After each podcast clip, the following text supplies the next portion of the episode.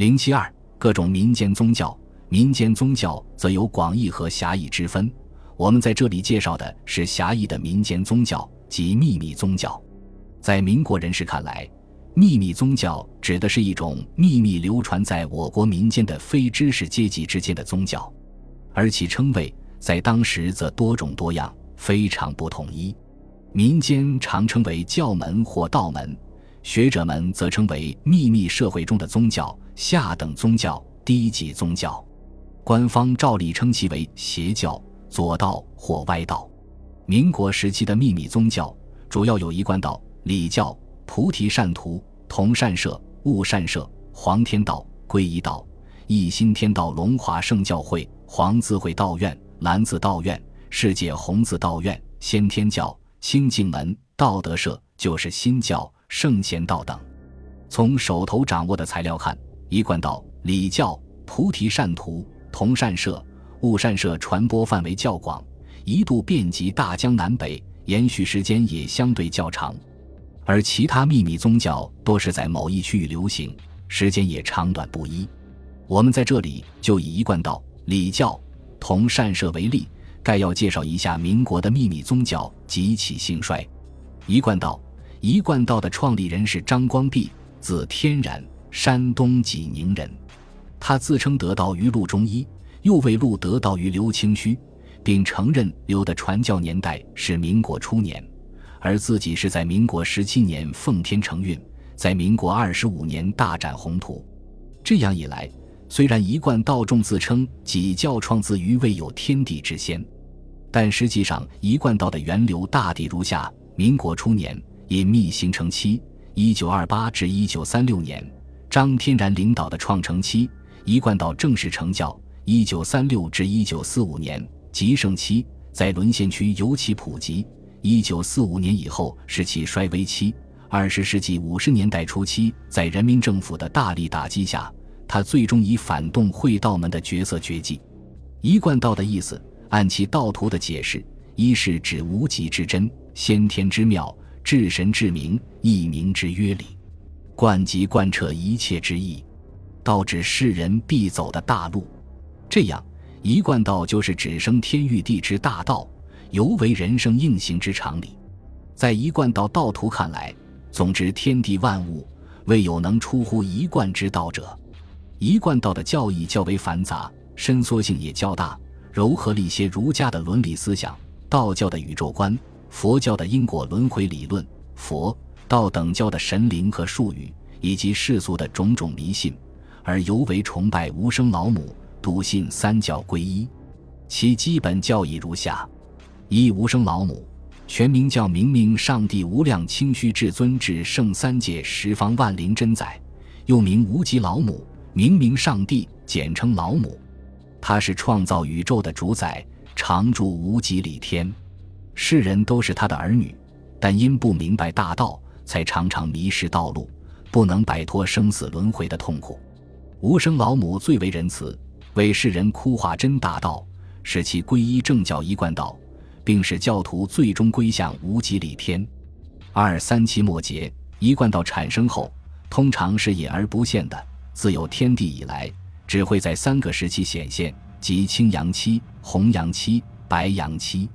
三期之末都会有劫运降生，青阳劫应现于伏羲时代，红阳劫应现于周代，白阳劫应现于现代。每次劫将世界受危害，一贯道都会显现拯救世人。现在白阳劫已降，将会有罡风扫世，世界将回到混沌状态，而后天地再造。要躲过此劫，只有加入一贯道。三九六原子，世界创立初期，人畜不分。茹毛饮血，无生老母就派九十六亿佛子，号称原来子，简称原子，临凡至世界，讲明三纲与五常，三从四德教妇女温柔谦雅要端庄。但后来这九十六亿原子被物欲所迷，已失去本性，所以老母决定召回他们。经过青阳和红阳期之末，只渡回了四亿。这次白阳期末，老母大开普渡，要换回九十二亿原子。但依然很难。四点三曹普渡，三曹指气天中的仙佛，向天极人间中的众生及地府中的幽魂。无生老母将一贯道于人间，普度众生，又借人的力量超度气天中的仙佛和地府中的有缘亡魂，使三者同归无极里天。此之谓三草普渡。仙佛也要被超度，是因为在一贯道徒看来，仙佛是由人修成的，其所居住的七天也有始终，为十二万九千六百年，所以仙佛仍有坠入轮回之苦，遭受罡风大劫的可能。仍不能享受到无极里天的永恒与幸福，因此仙佛也得被超度。五点五教归一，儒教、佛教、道教、叶教、伊斯兰教都是因时而设、应运而生、代天宣化、挽救人心的。儒教讲究直中贯一，佛教讲究万法归一，道教讲究报元守一，耶稣教讲究莫道亲一，伊斯兰教讲究清真反一。他们都以一为本源。是由一贯道的义理而化成的，因此说五教归一，统由张天然一人领受天命，统帅真正的道统。六修持，首先要修习内功，使自己之一切行为均皆合乎理，清心寡欲，以求其放心的功夫，即为内功。其次要修习外功，劝善成人，使众生普度，人人向善，行济人利物之事，存整灾救世之心。先正己而后正人，此种功德即为外功。此外，还要持素戒烟酒。至于色欲，一贯道并不禁绝。飞鸾宣化、三宝、解经法、解脱法、空身、空心、空性、空法等，也是一贯道的教义。一贯道的仪规较为整严，总结起来有以下几方面内容：一法传或法行，即一贯道的坛场，都由私人秘密设立。各地都有总坛场，统一管理该地各坛场，坛主定期聚会于总坛商议道务。在各总坛之上，还有设在南京建业路的华中总坛和设在北平西城新华四街的华北总坛，此为张天然经常居住之所。坛场一般都有两间或两间以上的房间，内间用于陈设神位，一般为六个，供无生老母、弥勒佛、观音菩萨。济公、关帝、吕祖，另设几案一个，太师椅两把，八仙桌一到两个，桌上陈列各种贡品和香炉蜡台等，地上放有三或六个黄色垫子，供人跪拜食用。此屋用于伏击降神等活动，外间用于道徒听讲经训、缴纳功德费和休息。外间的陈设大同小异，有书柜、桌椅、讲台、黑板、茶具。衣帽架，墙上挂有推背图、善恶循环图等。二烧香、磕头和献供，道徒都在家中安设无极老母和各种神佛的牌位，每日三次烧香。烧香时必须把手和脸洗净，虔诚的跪下，双手举香与眉齐，用左手插香于香炉中，边烧边诵读愿忏文。对于无极老母及明明上帝，要烧五炷香。其他神佛三炷，磕头是道中敬神的重要方式。磕前先作一过膝，然后双手回至胸前，呼我下跪，磕石头着地或以手着地以带头。礼节不同，对每个神所磕的头的数目也不同。行感谢典传世受爵的谢恩礼时，要磕一或三个；明明上帝享受三个，其他神佛各一个。行进出坛场或加设佛堂的参驾礼和辞驾礼时，要磕一、三或五个头；行请仙佛降坛的接驾礼和送驾礼时，要磕一、三、五或十个头；行烧香叩头礼也叩头一至十下，按诸神地位高低分别叩过。献供按时节的不同，所献贡品的数目也不同。举办道场时，按乡村、城镇、都市地域的不同。分别呈现五色、十色、十五色礼，贡品多为水果、点心、素菜、糖果之类。举行大典时，乡村、城镇、都市道徒分献十五、二十、二十五色礼；在无生老母的纪念日，即阴历三月、六月、九月、十一月的十五日，则分献时、十五、二十色礼。三点道，点道是收心道徒传授一贯道心法的礼节。共分七段：结缘香、献供、请坛、明明上帝九五大礼，受三宝，降坛批训，讲道。其核心仪式是受三宝。第一宝教宝合同是一种指诀，第二宝教典玄关，就是由点传师用手向新道徒的眉间一指，为之点开了玄关，死后灵魂就可以从这里直升无极里天。而未被点玄关者，死后灵魂从两眼中散出，或四处游荡，或下地狱。第三宝教五字真言，五个字是无太佛弥勒，是道徒将来进入无极里天的口令。四功德费和财师，新道徒入道时必须交纳一定的费用，以此考验其是否心诚。初为一至三元，后为三至九元不等，谓之功德费。此费用由葛坛坛主收齐后，统一交给总坛处理，用于印刷、布道、救济贫困道众等。财师指道里举办善事时，向虔诚的道徒劝募。五术语为道徒之间严格使用的特定用语，举例如下。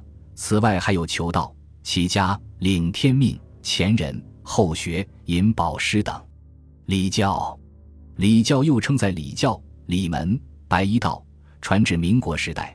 与明清时期相比，最显著的变化是其可以公开传教而不被禁止。一九三三年，中华全国礼教联合会成立，成为全国礼教的最高领导机构，分布在上海、北京、河北、江苏、安徽、河南、江西、山东、东北三省的礼教公所曾达三千个以上，男女信徒及大众二众达几十万人。民国时代的礼教教义主要有以下内容：三教归一，只白观音。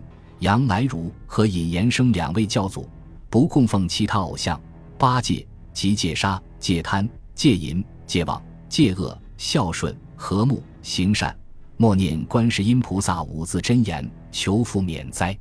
民国礼教的仪规主要有：一公所，一般有两间或两间以上的房屋，前堂供观音，后堂供养祖、阴祖。每月的初一和十五。教徒必须到堂中焚香礼拜。二百斋在礼教的节日，如夏历腊月初八举行的宗教仪式，不仅要烧香叩头，还要当众宣讲各种教义。此外，还有典礼和放法等。同善社，同善社由江朝宗发起，在民国初年的中上流社会较为流行。其教义主要是三教归一，参习的典籍既有《华严经》。《金刚经》《六祖坛经》等佛经也有，《大学》《中庸》《论语》《孟子》等儒经，还有道家的《道德经》。教徒是释迦牟尼、孔子和老子为神，在其佛堂里同时供着三者的神像。该教的仪规也很严格，主要有叩头、礼拜、静坐等。在其全盛期，信众颇多，同善社积极参与政治活动。后被政府禁绝，其残余在乡间留存，后并入吴为教。总的说来，民国年间的民间宗教有自己鲜明的特点。首先，较之清代，其范围已经扩大了，如佛教已成为一种民间宗教。此外，其秘密宗教的成分虽仍存在，但已有一定的公开性，至少可以公开传教、举行一些活动了。其次，就其主体秘密宗教而言，虽然种类繁多，但其教义、仪规等内容有很多是彼此相似或相通的。总的说来，多是明代开始传下来的，影响了中国百姓四百余年宗教思想和习俗的那些内容，如对无生老母、弥勒佛、济公的崇拜和伏击、点玄关、受真言活动等。另外，这些秘密宗教都不只受了一种思想的影响。而是或多或少的兼采如佛道回基督等说教的内容，其教内典籍也五花八门，这使得各教派多主张三教归一或五教归一，尽管他们对各家思想并无真正透彻的了解。需要指出的是，当时在国内几乎做到了无上尊严的地位的科学，对秘密宗教也有一定的影响。以至于一些教派如一贯道一再强调，几教就理论言之则为哲学，玄而又玄；就具体研究则又属科学。最后，各秘密教派之所以能在民国时代此消彼长、生生不息，是由于当此乱世，人们需要宗教作为精神支柱。只是他们宗教情感虽浓，知识水准、组织能力、科学观念却差，导致各教良莠混杂，有的还恣意妄为。低劣的质量使这些秘密宗教的生命力不可能持久。至二十世纪五十年代初期，在中华人民共和国政府的大力整肃下，仅存的一些秘密教派也销声匿迹了。